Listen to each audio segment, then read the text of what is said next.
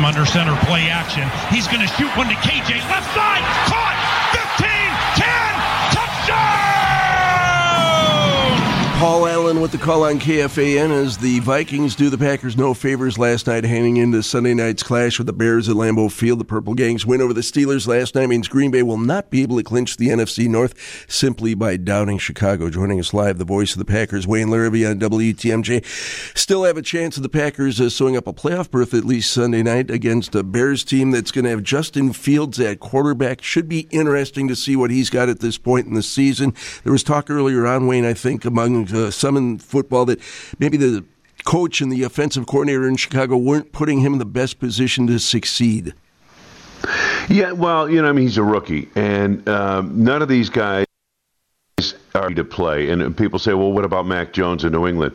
Well, Bill Belichick let him throw what three passes in Buffalo the other night yeah. with the uh, with playoffs on the line. Come on, um, none of these guys are ready, and it, it's tough when they have to play like this. But that's really the way of the world in the NFL. You, if you draft a quarterback in the first round, you damn well better play him the first year he's with your team, and that's the case with Justin Fields. I've seen a lot of improvement in him. Uh, earlier this year, Gene, I'd tell you first and foremost, he doesn't see the field. Seeing it a lot better. His last game at Pittsburgh, where he suffered an injury, he's missed the last two weeks. Um, Justin Fields really was outstanding down the stretch in that game. Wayne Jaire Alexander able to return to practice this week. We keep hearing good, positive things about Za'Darius Smith, David Bakhtiari, maybe as well. If you could only have one of those players back healthy 100% for a playoff run, who would you pick and why? Uh, Jaire Alexander, uh, because I think you know coverage down the stretch in the playoffs, the receivers you're going to see. Um, the Packers are getting enough qu- pressure on the quarterback. Sure, would they like to have Za'Darius Smith? No question, and he could add to it. But um, I think number one is coverage. Wayne uh, Randall Cobb also going to miss a couple of games, at least a couple of weeks here uh, after having surgery on a core muscle. What changes for the Packers offense with him sidelined? Well, they're going to try to find a slot receiver, and it sounds to me like the uh, job is open for auditions, and that's unfortunate at this stage of the season.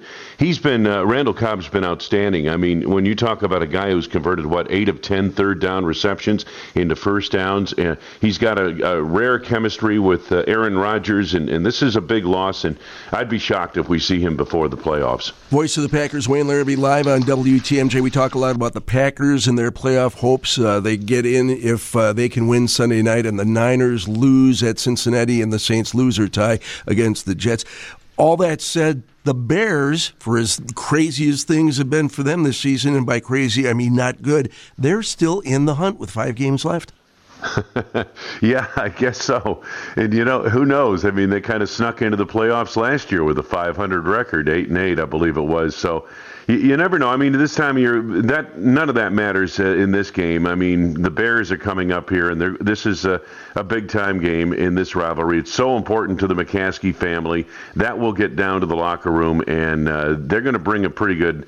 Uh, they're going to play well. Um, the Packers will have to put forth something in the neighborhood of an A game uh, to win, even at Lambeau Field. I know that sounds daunting, but it's not. It's the way it is in this rivalry. Wayne, the teams around the Packers atop the NFC have some tough games this weekend, too. Buffalo taking on Tampa in Florida, the Rams taking on the Cardinals in Arizona. Which of those teams do you think has a better chance to pull off the upset of a, another NFC contender? I, I, think the Rams have a better chance, believe it or not. Um, I, am Buffalo to me is the, the thing we found out about Buffalo is they're not tough. Okay, they're kind of like the Rams; they can be bullied, and uh, that's what we saw New England do. New England didn't do anything except run the football all night at them, and I think Tampa Bay is capable of, of, in Tampa of playing a much more complete game.